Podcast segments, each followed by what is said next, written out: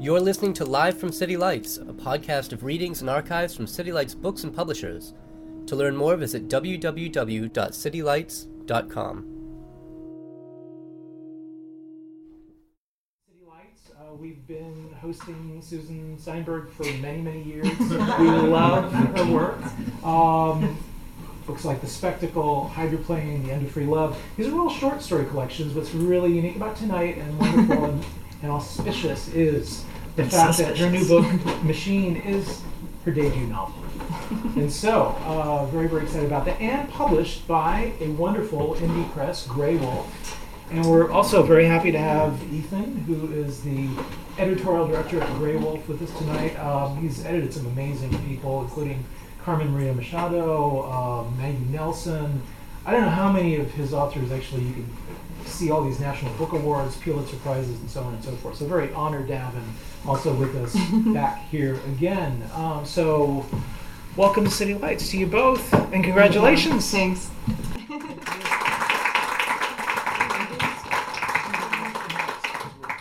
Oh, okay. So I was We're just going to ask. people. Yes, exactly. And that's Susan and I. Susan and I project, but now we will project into the microphones. So um, I love coming to City Lights. I, I've been coming to the store since I was 14 years old, I think. And I think maybe my first book of poetry I ever bought on my own steam um, was in the poetry section, which used to be down directly down below us, um, which was um, which was Kaddish, I think it was my very first book of poems that I bought myself. But um, so anyway, really wonderful to be here. Wonderful to be here with Susan, who's been here many times for her for several books, and um, um, we're going to talk tonight about a book called Machine, which was just published by Graywolf a few weeks ago, and um, and yes, interesting because. Uh, Susan has only written short story collections, and Still. we, and, and still, yes, we, there's some debate as to how we talk about or categorize this novel. And I think um, um, I work with Susan a bit at Graywolf, and she also works mostly with another editor named Steve Woodward. And um, we spent a long time telling Susan, don't worry about what to call it, that's our problem. Um, and, uh, you know, that these issues of category um, are, to me, um, marketing issues and shelving issues that bookstores need to figure out, but they're totally irrelevant to the creation and uh, reading of, of literary art. So, but we'll talk about that a little bit more about maybe how this book came to be.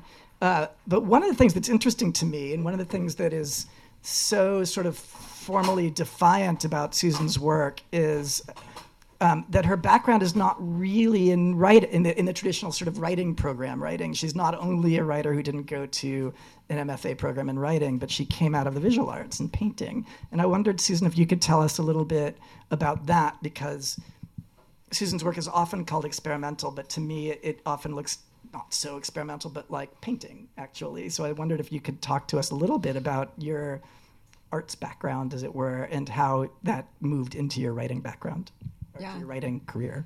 Um, yeah, I mean, I think I, looking back, and now I know for a fact because I just went through all my old stuff just to clear out some stuff in my apartment a few years ago. I found a bunch of writings I'd done when I was really young, like uh, like back, like junior high, even a couple from sixth grade, a lot of stuff from high school, and um, that looks exactly like what I write now, um, formally.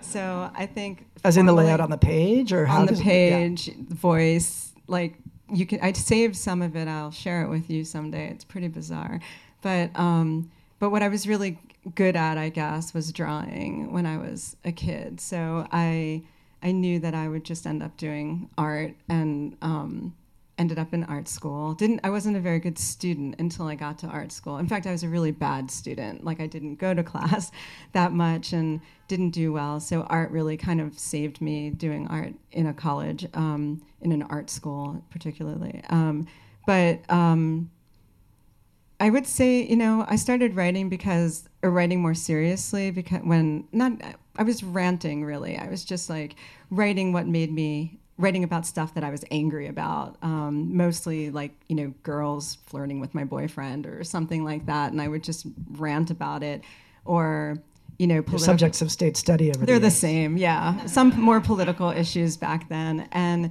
then um, you know, mostly when my paintings were drying. So I would just write just to sort of expend more of that energy that I had from paintings. Painting's so physical, and you know, I had to keep going. I, you don't, I didn't get tired. In fact, I got energy from it. So I would just have to keep doing something while I was waiting, and you know, I started taking writing workshops. I moved to Boston from my hometown and um, had a, a, painting studio there. But I started taking writing workshops around that time just for fun, just to see.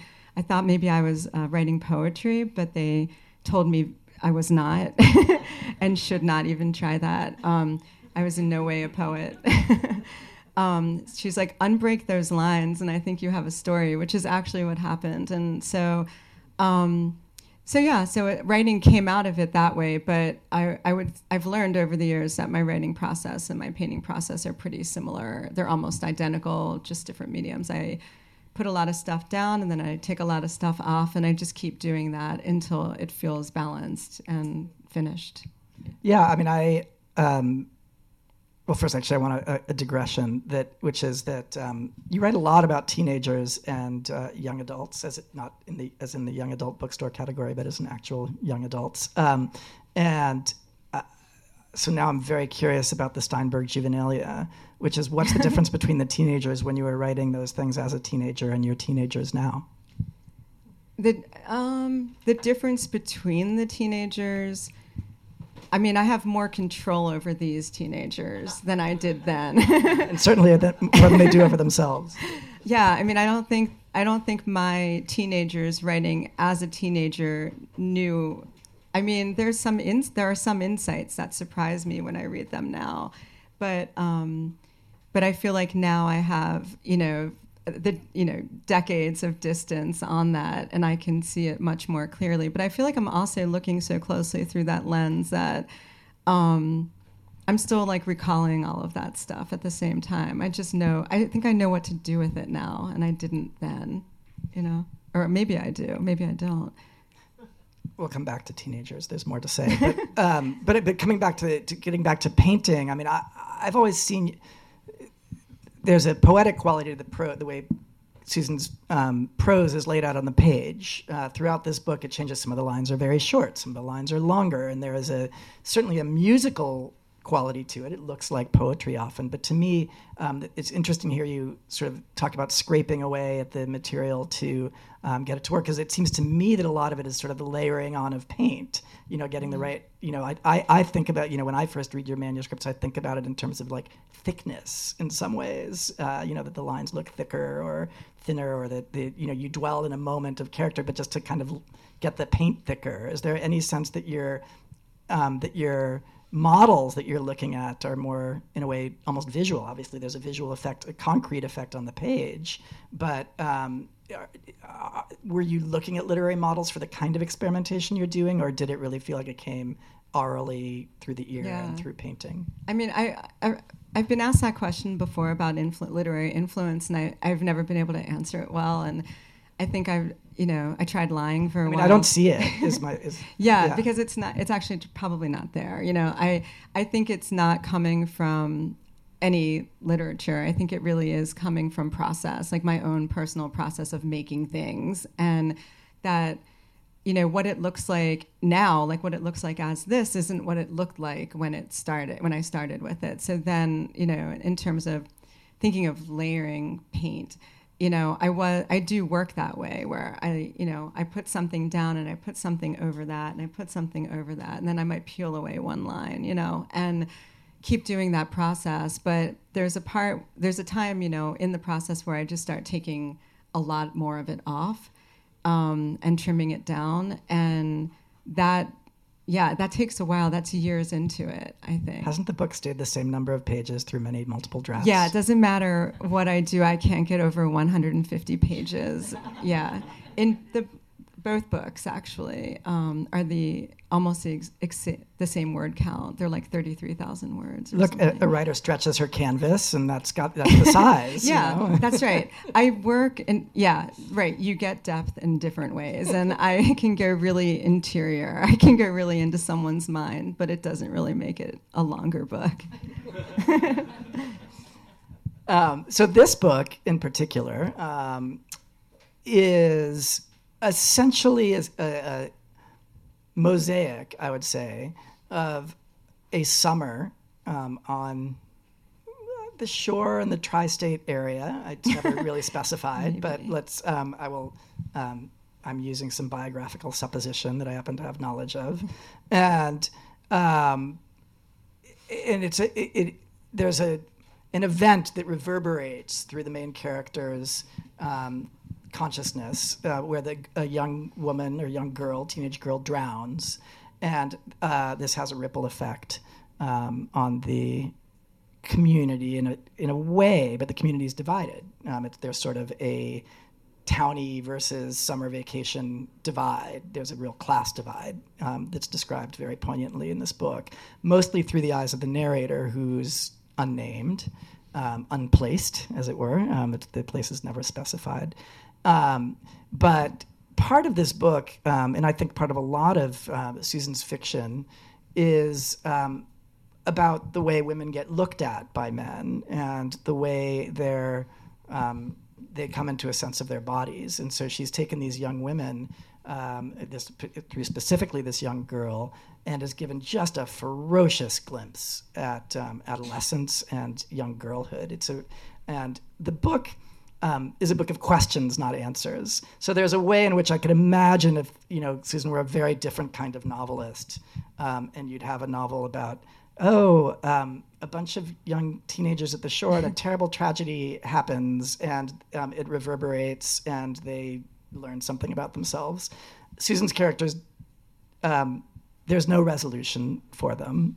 Spoiler. And, spoiler. and um, there are no answers to what happened. Um, there um, is not even exactly ambivalence, I would say. There's just this fact that um, that happens, and there's no glossing it over or coming to terms with it. Um, and it's a it, it's a, the great bravery of, of Susan's fiction. I think is um, is her absolute insistence on not sentimentalizing um, the fact that this young girl died, and there's nothing to do about it. It's not a piece to um, make the other characters learn something about themselves. Um, so there's that great thing. But the, but what Susan's I think does incredibly is show these young women um, who kind of think they're badass, I guess, but also are completely contr- like in thrall of the structures of patriarchy, you know, and of how they should behave. And I wonder if you could just bring us into that with just reading a couple. Actually, I wanted this is I didn't warn you. Um, just read like just the three paragraphs just on page five that I, I think gives a sense. Of, I didn't know um, this was going to. Sorry. So excited. I know, I know. I, I needed, I needed, I needed to leave Susan with a couple of surprises. Um, just um, at the very top of page five, and maybe you could read through maybe the third, third paragraph, okay. Just to give you a sense of like what the book feels. This is right at the open. This isn't the very opening of the book. I'm to end here. Yeah, yeah, exactly. Okay. Um, we're, the, s- we're the stars the summer of the shore. We open up our throats to drink. We drink whatever is poured in our cups. We don't care if things get mixed, like brown drinks mixed with clear, like clear drinks mixed with wine. We don't care whose shirt we're wearing, whose car we're in, whose boat. We're the girls this summer everyone wants, and we dance up on the guys. We dance up on the chairs. We tie cherry stems into knots with our tongues. We open our mouths to show you the perfectly knotted stems. The girl who drowned was a local girl. She was no one we knew well. We knew her tan lines when she wore a dress. We knew what they said about her. She was a knockout, they said. The guys all said. Even my father said she was a knockout. But she wasn't that bright, my father said. So there was no one to blame, he said, for her drowning but her. But I often wonder about that night. I often think about that girl. I save the word killers under my tongue. So I think you get a little a little taste of just you know just the incredibly sharp edged and just pulls no punches prose um, that really animates uh, all of Susan's work, but I think especially this novel and all of these pieces in the book, which Susan thought were short stories for a while. Maybe they were related. They all seem to be about this you know, maybe about this event. There was a choral voice originally. They all kind of kind of circle around this, you know, this event um, in some ways. Uh, but what's interesting, you know, to me here is sort of this sense of these um, these girls aware of their own sexuality, of its power over the you know it's, it, a certain kind of power you might say but um, but one that actually they're not totally in control of and one that gets of course controlled by uh, by men. Um, but this is a quality and an aspect of your work that often has been misunderstood. And I am really intrigued by the way that you come at these issues of sexuality but then seem to be always misunderstood by your male readers. Um, and I wonder if you could tell, talk a little bit about that. happened with spectacle a lot. And I was wondering how you engage with that and what your thinking was going into this book, given the reaction of the first book. So maybe, you, or not the first book, but with your last book. I mean, I have some ideas about that. I'm, I'm kind of curious about like your take on what the misread is before I go into it well, because I want to make my sure. sense is my my sense is that is that men read those passages, the cherry stem and all of that stuff, and they're like, "This is hot." Right. Okay, that's what I thought you meant. Yeah, that does happen.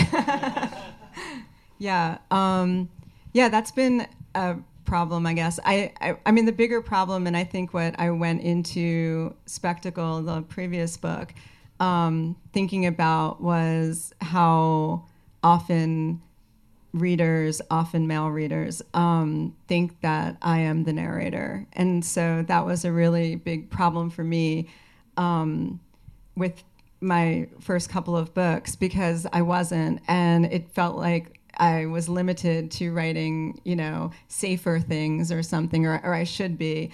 Um, or risk everyone thinking that I had done the things that my narrator did, which I only did some of them. so I I needed, I, you know, going into the last book, I wanted to call attention to that, you know, by confronting the audience or the reader more in it and making the reader, making the narrator do, you know, things that I would never do, you know, and just letting people think it was me. And so that was fun. And then that happened again with this one, but this one probably, um, I'm getting it less actually, yeah, for the first time. So um, I think you know, I don't there, know. There was just that. There was a terrific review in the Nation of this book just a few days ago that really did explain the way this book attacks ideas of um, hypermasculinity and patriarchy, which I thought was really nice and very satisfying to read. It made me feel really cool. I really liked it a lot. I felt like I was part of some club, you know, that being guys. I felt really cool, but um, I really, I really liked talking about it that way or thinking about it that way. I think about it that way, but um, you know, it's hard to pull that off. Like I'm, I'm a woman writer. I write young girls. Um, it's first person, and they're not, they're not even hiding from any of that, you know, being girls and what happens to young girls. It's all in the book. But, or, or their enjoyment of some aspects yeah, of that. Exactly. Um, or, you know, working with that completely, like knowing how they can manipulate because they're, you know, in these positions in this particular town. But, um, you know, I I guess you know, reading this review, opened up some thinking for me about the thing I want to write next more than anything because I feel like it's time to just write masculinity, you know, and and feel like I can do that if I want to. Um, but you know, I've never um, I never really felt like any of these books were. Um, I don't know. I, I'm, I'm not sure how to get it around this or into this question because I feel like there are so many. I have so many options, but um, I want to write. Pick one. He fans them out. I want to write to a male audience too. You know, that's always been important to me. I, I don't want to write. I'm not a a woman writer writing just for women, and I, I want whoever you know picks up the book to be able to find a way into it and you know take something from it.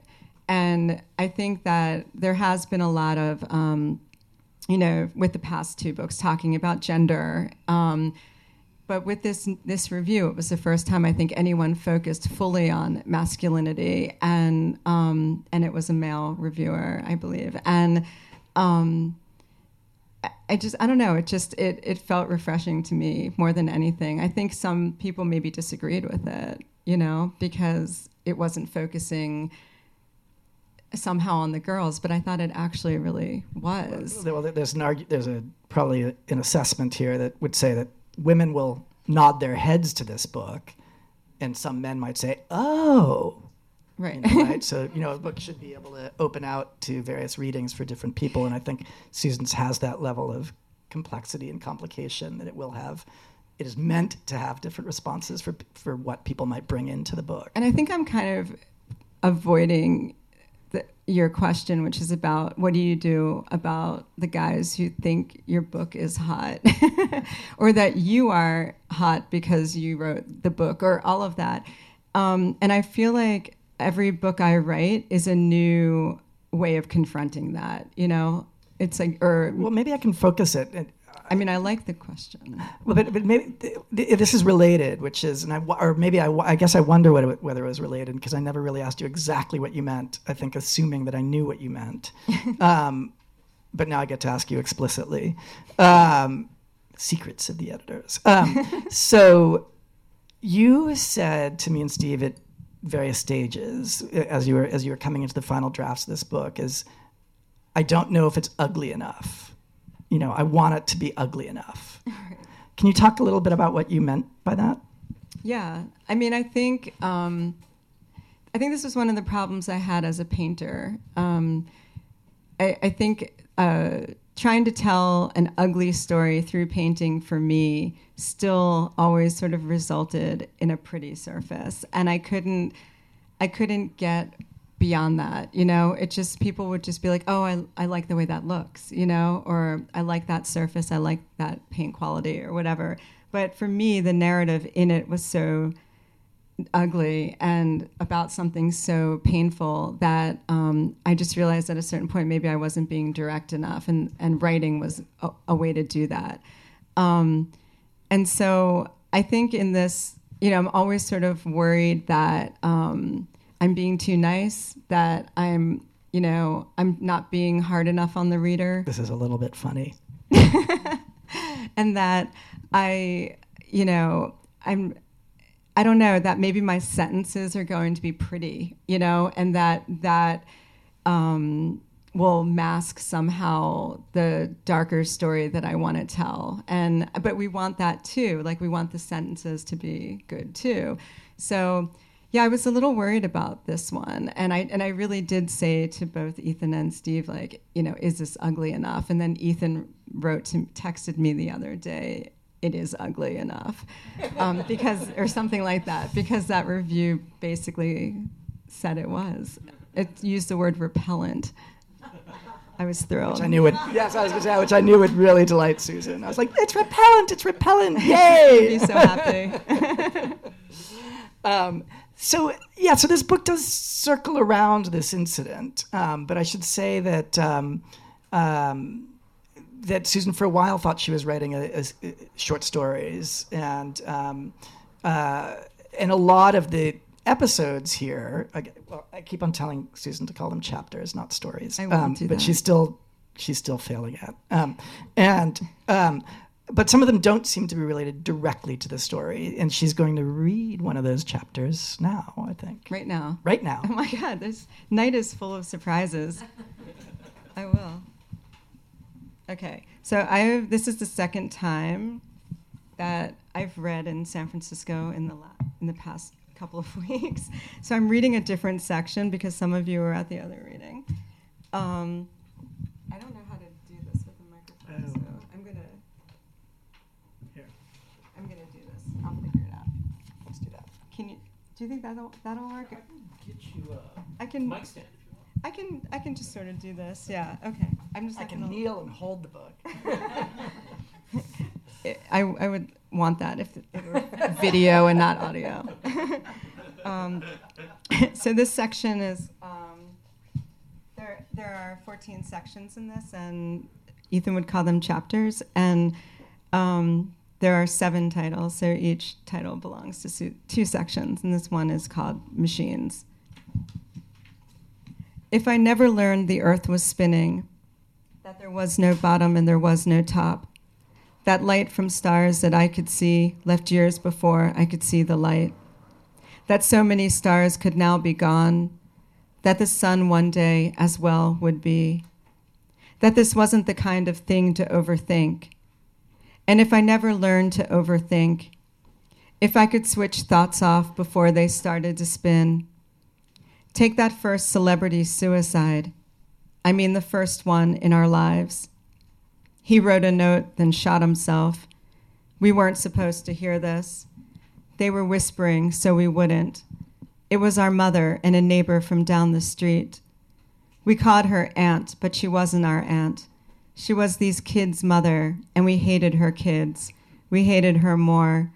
She made our mother act so dumb. She made her drink too much. They were drinking this day a bottle of orange liqueur. The bottom of the bottle was shaped like an orange.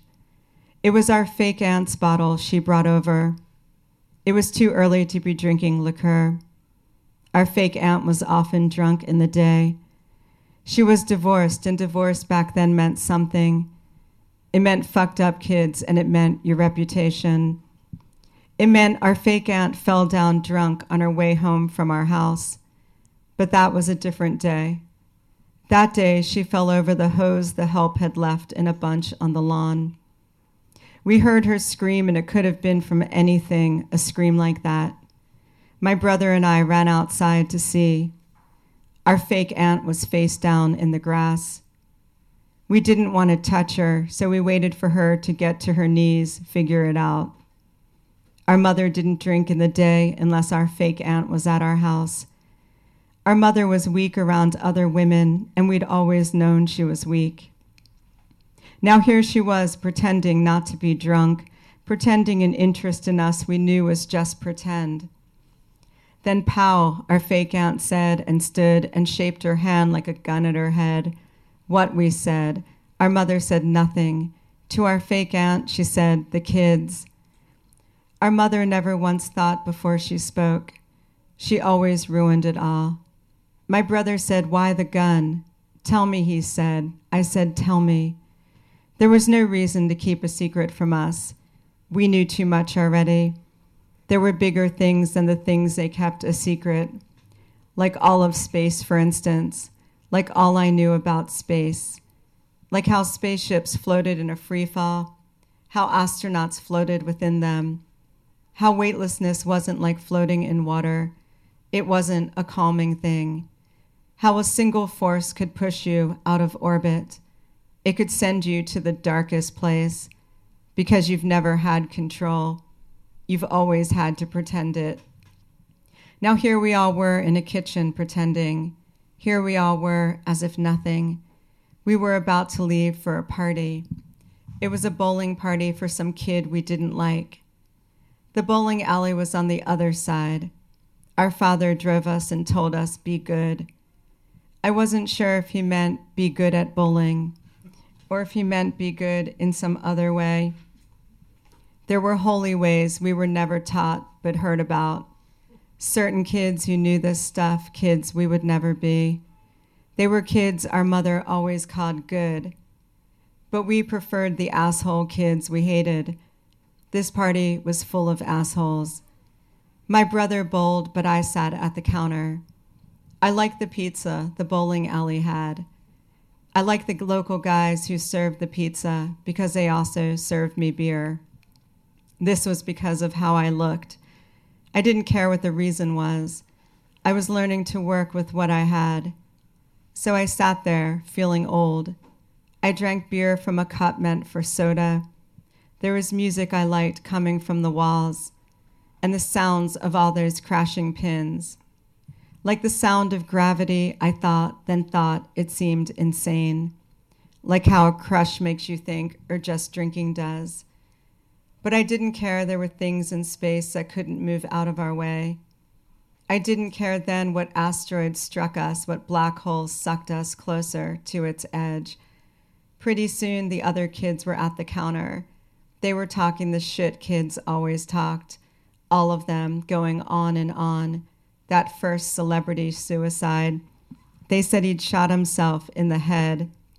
They said it happened in a kitchen. So then I was seeing our kitchen table.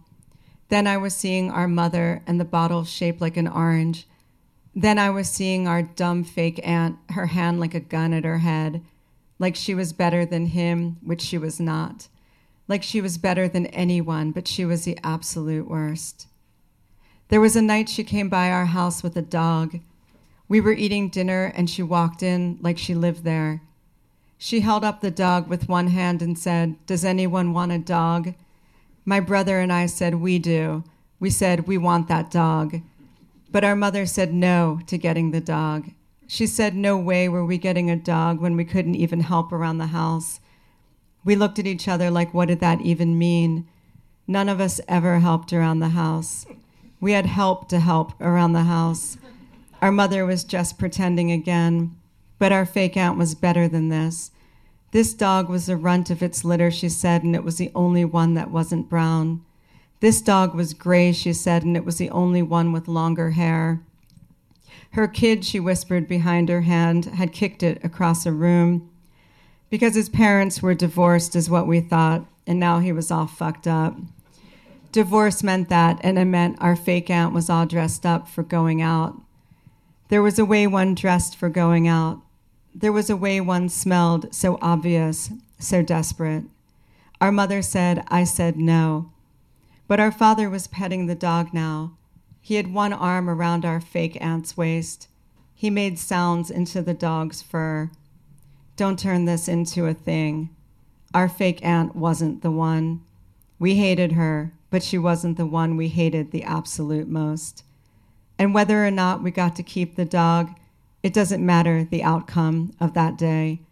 That scene in our kitchen doesn't matter, or any scene in our kitchen, or in any kitchen, or in any room as if rooms could even protect us, as if the sun would never collapse, and we would just go on forever, obeying some law of inertia, a ball rolling straight down the lane, no force coming in to stop it.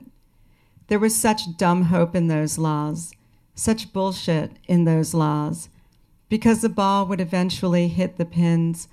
It would send them wild across the floor the pins would eventually hit the walls. A kid would press a small white button. A machine would sweep the pins away. A machine would reset the pins. And the whole fucking thing would start over. That celebrity we loved because he was hot. And by hot, I mean more than looks. The kids were acting like no big deal. But I felt I was being emptied. Then I felt a shadow moving in like the shadow of something you can't even see or something you're not supposed to. My brother kept asking questions. He wanted details no one else did. I could see the chewed up pizza on his tongue. I said, Close your mouth. He said, What's your problem? I said, Close your fucking mouth. What was I even thinking then? It's hard to explain, I guess. Astronauts again, I guess forced travel through unfamiliar space, nearly everything in it unreachable, everything in it no better than anything else, just hydrogen to helium, just helium to something else, and something else to something else. So, what good I learned that day was hot. What good I learned was celebrity. I'd always wanted to have it. I often imagined late at night my entourage, my limousine, my attitude. I often tried to will this future for myself. Though, could I even believe in this future? Or could I only believe in the grander one, the destined one, the temporary free fall, the on and on, then off? No wonder the kids shot at their heads, stuck out their tongues, fell to the ground laughing.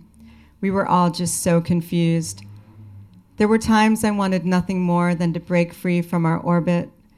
I wanted a force to come in already and upset it. I'd been secretly holding on, I admit, to the hope of this force coming in.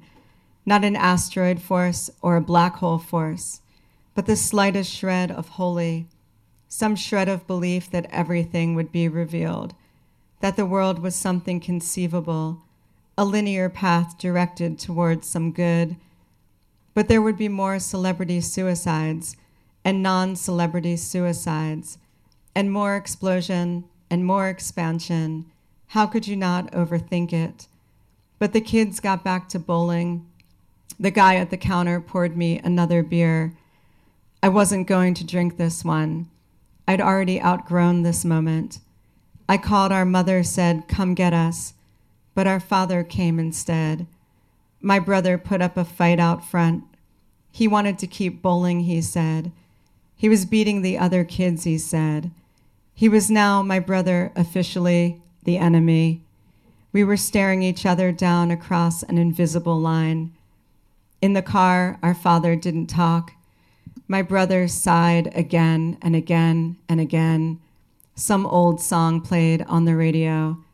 What was out the car window passed too fast. I couldn't focus on any of it. All those houses whooshing by, and all that grass, and all those trees, all those birds, all those stars.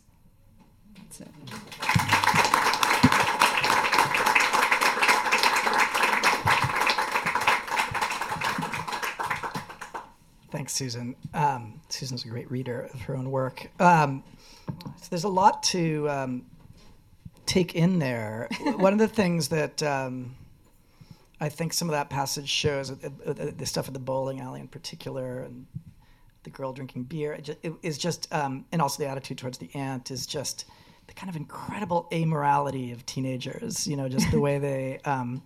Um, it's not immorality because obviously this one, you know, the, the, this narrator of this section has a strong feeling about her aunt as bad, right? So it's they've got a sense of good and bad, but just this sense of heedlessness in the face of any kind of moral issues, which I think is kind of really happens amongst these almost feral kids running around the shore in the summer. Um, but it was interesting in talking about what to read. You know, Susan said, "Well, I'm going to read one of the chapters that doesn't really have to do with the story. You know, with the story of the, of a summer on this lake." But my question, which is the sort of question that led to us just saying, "Susan, sorry, you wrote a novel," is why wasn't that just a flashback? Like that is a. Fl- it's maybe not seamless, but why didn't you? Why weren't you thinking of this as a kind of flashback in the book? I mean, now I do. We've bullied her into it. I did. Um, I don't know. I, I I guess I didn't know how to write a novel, and I didn't know how to think about a novel, and never wanted to write a novel, and I was resistant and being sort of like bratty, like just bratty about it. I Could you maybe back up and talk about some of the process of this book? Because I think that's interesting to people, Yeah. and you know, where, in terms of where it became. But yes, mean, you were. well, You had said at one point that you never wanted to write a novel. Right. And- I'm probably writing one now, though. um, I, I mean, okay, so I've only written short story collections, and I tried to write a novel once, and I abandoned it because it just wasn't going anywhere. Like I had hundreds and hundreds of pages. The longest thing I've ever written it was 450 pages, and I couldn't figure out what it was. And and then I had a year off to write, and I was like, I'm not taking this book with me. So I wrote Spectacle, my previous collection, and and kept writing that for years.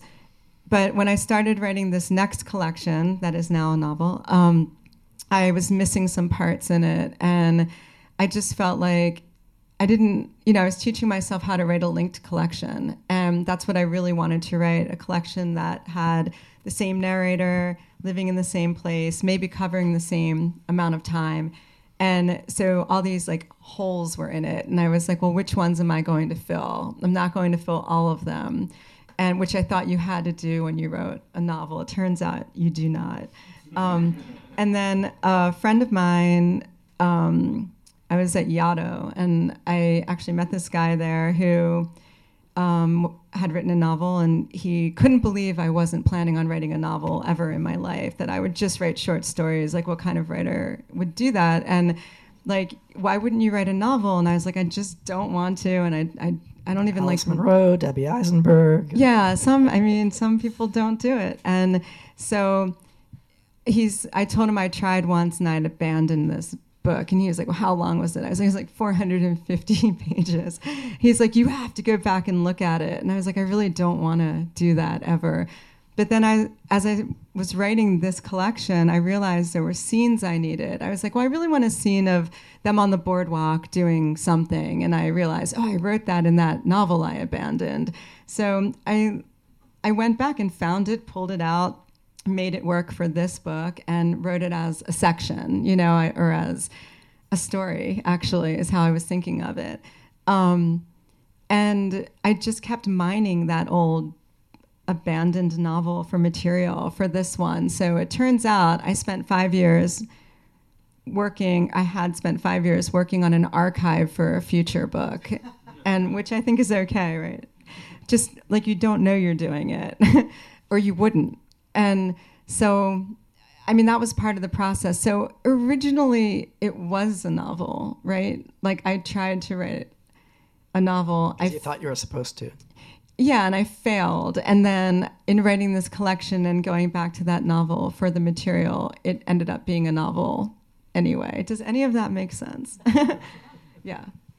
But we did have to convince Susan a little bit. Well, Uh, yeah, I mean, Ethan's text to me, I think my agent sent the book on like a Friday and you all got back to me on Monday or something. And your text was, I'm really sorry to tell you it's a novel.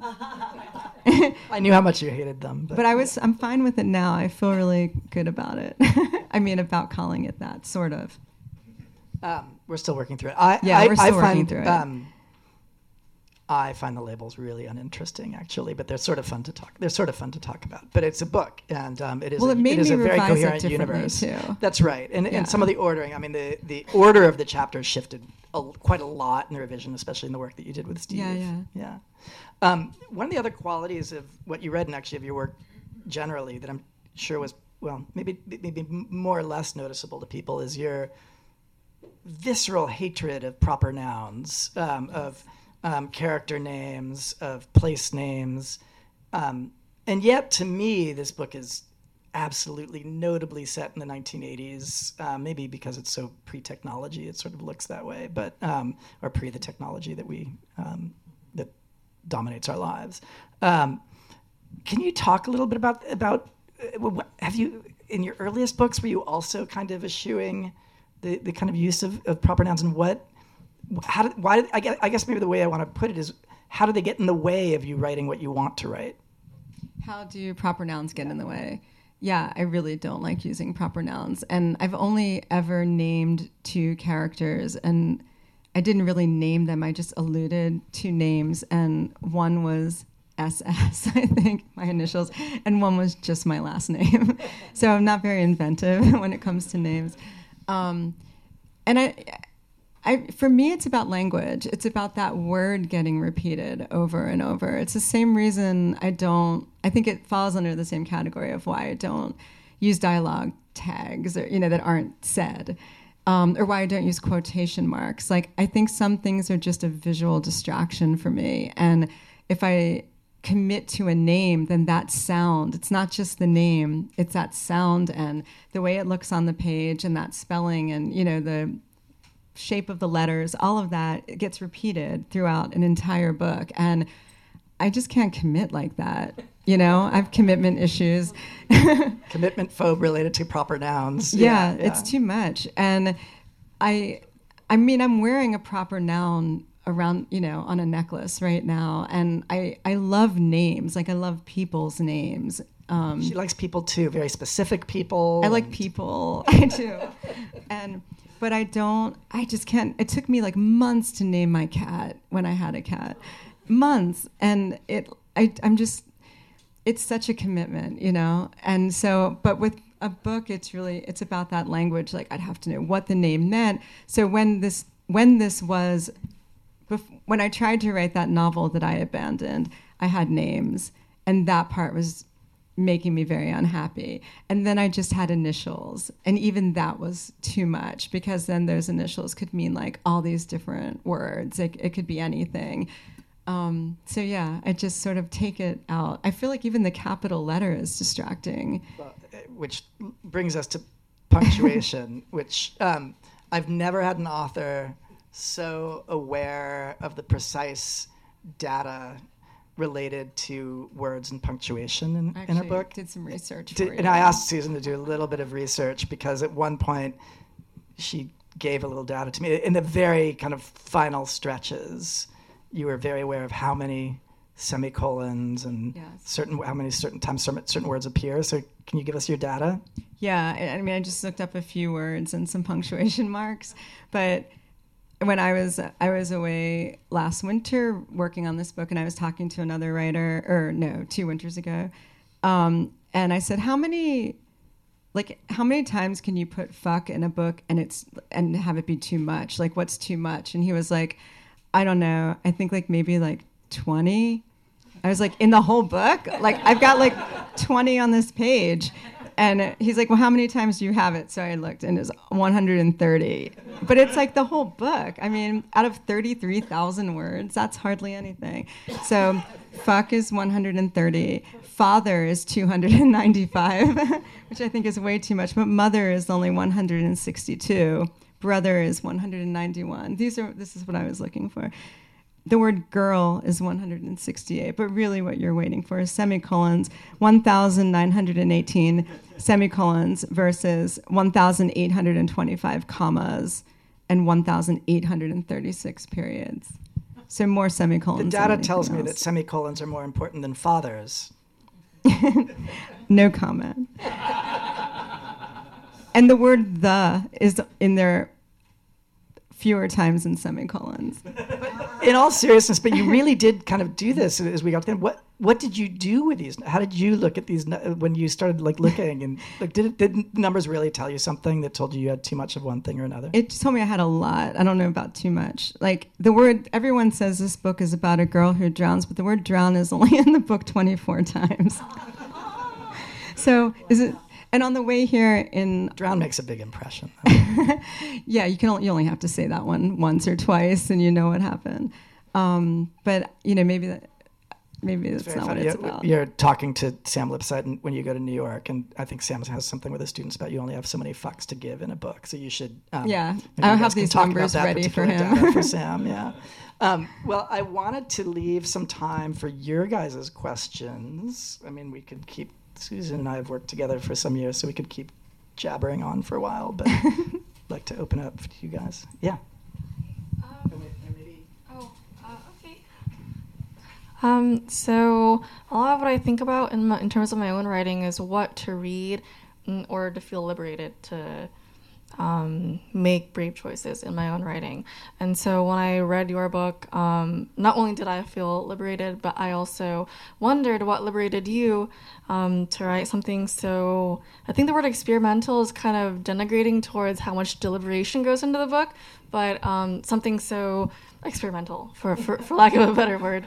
Um, what so what text did you read that kind of empowered you to write something in the way that you did, or gave you steam? And if not, if it didn't come from a text per se, um, what process or basically what liberated you in order for you to write this? Good question. Um, I mean, there are a lot of texts that I like and that I read and that I teach. Um, but I think that I'm really much more inspired by visual art um, still, and um, and how to come to terms with that. That even teaching uh, graduate students last semester, found myself bringing in a lot of visual references because I felt like that was a way to really empower writing and you know try different things. I think there's a lot of really exciting things going on sort of politically in that realm. But um, you know i'm really influenced by just a lot of um, female artists who put themselves in the work. Um, like cindy sherman or Pipilotti Rist um, her videos i don't know if you know her work but um, and I look a lot. I, I look at a lot of that, and I'm, I listen to a lot of music too. But I, as I was told over drinks before I came here, I don't have good taste in music, but I think I have great taste in music. Um, I thank you. Yes, I do because I hosted several dance parties with some of the people in this room. um, but um, but it, it, it's you know there were, there are writers I love like I go back to all the time like Virginia Woolf who I think was really bold and took a lot of risks. And um, you know Faulkner and my you know professors I've studied with. But I feel like I I'm more than more than anything it's it's been visual arts for me if that answers your question. Yeah. Anybody else? And maybe I don't know if I can get the microphone over there. Let me see wow. Hi. Hi, Randy. Um, so I, I, I, wondered if you could talk a little bit about. I was thinking. I was I was I was listening to your work, the um, the music of it, but I guess it's the the formal choices, for lack of a better word, the declarative sentences, the repetition, the cherry chair bowling holy like the the rhymes that come and go and sorry. Um, so if you if you just want to because there's a there's a particular voice that comes from and a kind of uh, really wonderful relentlessness that comes from those declaratives. And so if you just want to talk a little bit about your formal choices. Um, yeah. I mean i I have to read aloud a lot to make sure I'm not rhyming too much. And as you know, I'm not a poet and can't be. And and I know and you write rhyming poetry like you actually do it. And so I'm glad that you heard any of that, you know, in the work. Um, but I I I feel like sometimes I'm afraid of the when that happens of it becoming too simplistic, you know. So reading aloud, like making sure I'm not overusing words um, with like too close to each other, right? I actually do go in and sort of scan for that. Um, but sometimes I really like the way those sounds happen, and a lot of it is not intentional. You know, it's just what happens when you're sort of in the zone and you're like trying to feel the emotion of that of that story or that space. Um, but formally, you know, I there are no set fiction forms, right? There's one shape basically that we're taught and we have some rising action and then a climax happens and then there's some falling action and that has never really been my experience of storytelling or anything in my life. So i you know had to get a little more inventive and um, i probably some of that maybe gets pulled from you know poetry um, but i think that I so I have to you know I have to make up a form, and this is the rule for this story. I'm not going to use periods. I'm going to use semicolons because that quickens it, right? That speeds up the pace in some way, and I'm not going to allow paragraphs to be to be more than one sentence long, and that does something different to the way we read it or the way I read it out loud. So. I just I kind of figure it out as I go along, and then if the form works, maybe I'll try it again for another piece. Um, and then I have a form for myself that I can always go back to. But there's no place to look like, unlike poetry, where you, there are dozens of forms that you can try on and you can still invent more, you know, and it's such a luxury, I think. Does that answer your question? Thanks. Next, in the front row here. So, when you were writing, do you think at all about things that are humorous? And I even wonder if it's really funny, but when I was reading things, it was maybe because it was more familiar to me, and I thought, oh, yeah, I remember how that happened. And it made it seem humorous to me, but it isn't necessarily like laugh out loud funny. Did you think about that when you were writing it, that there was something humorous in it, or were you trying to be that yeah. all. i'm i can tell you i'm never trying to be funny. Like i i i know that if i tried to be funny it would never work you know? Like i i would just fail. And so i'm always trying to be like um i'm i'm often trying to be conversational and sometimes that ends up being funny. And um, someone asked me a question about humor in my work the, at a reading last week and you know i i try I try to be true to whatever the character's kind of emotional state is and however that translates. But sometimes a word will come up that will just make an audience laugh. And I, I didn't anticipate that. And often that word is dumbass. that when I read a story with dumbass and it, so you guys just laughed. I don't know why that word's so funny. We use it all day, every day, but somehow it's very funny in my work, I think.